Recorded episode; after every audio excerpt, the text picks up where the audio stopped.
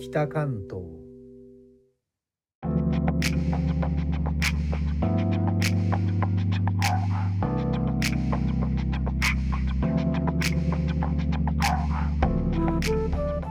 インドネシアから帰ってきた高野です。東京から約160キロ北関東からお送りしております。日本とは一味も二味も違うインドネシアの話題も時々お届けします。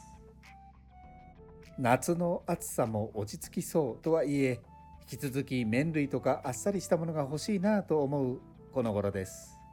インドネシアのジョグジャカルタ市内で暮らしていた頃は地方都市ですので流通が不安定。お蕎麦は貴重品でした。久しぶりにお蕎麦乾麺ですが手に入れることができると嬉しかったものです。私は生まれが東北ということもあるのかうどんかそばかと言われればそばですね。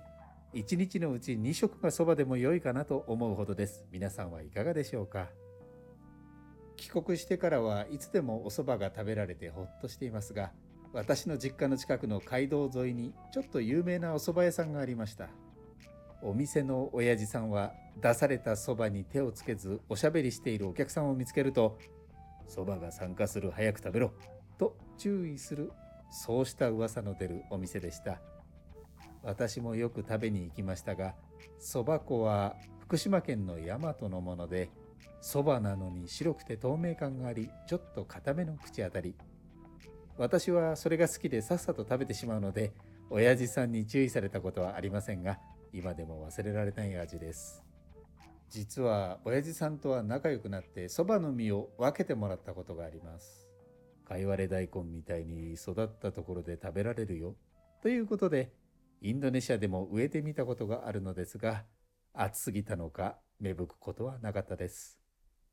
その後そのお蕎麦屋さんは店じまいをされてしまって数年前の一時帰国の時に前を通りますと跡地にはコンビニが建って現在ではさらにどこかの会社の事業所に変わっています。ということで改めまして皆さんこんばんは高野です。お元気ですか？お元気よ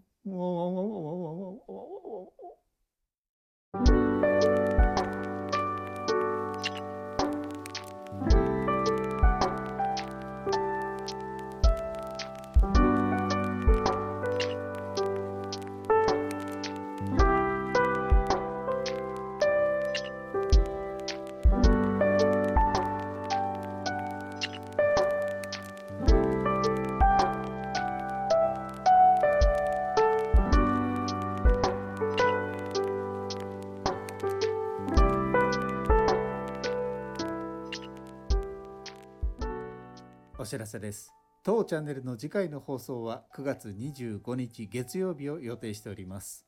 所持忙しさが続いている中この前の台風で家に浸水がありましてさらに後片付けもあり他の配信者の方のチャンネルに伺ったりコメントを残すことができなくなっておりますがご了承ください。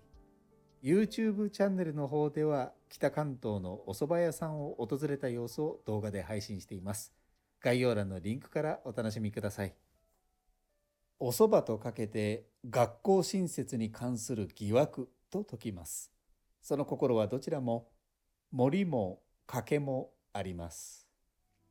他の配信者の方の放送も続々とアップされているようです。お後がよろしいようで。最後までお聞きいただきレターコメントもいつもありがとうございます。インドネシアから帰ってきた高野でした。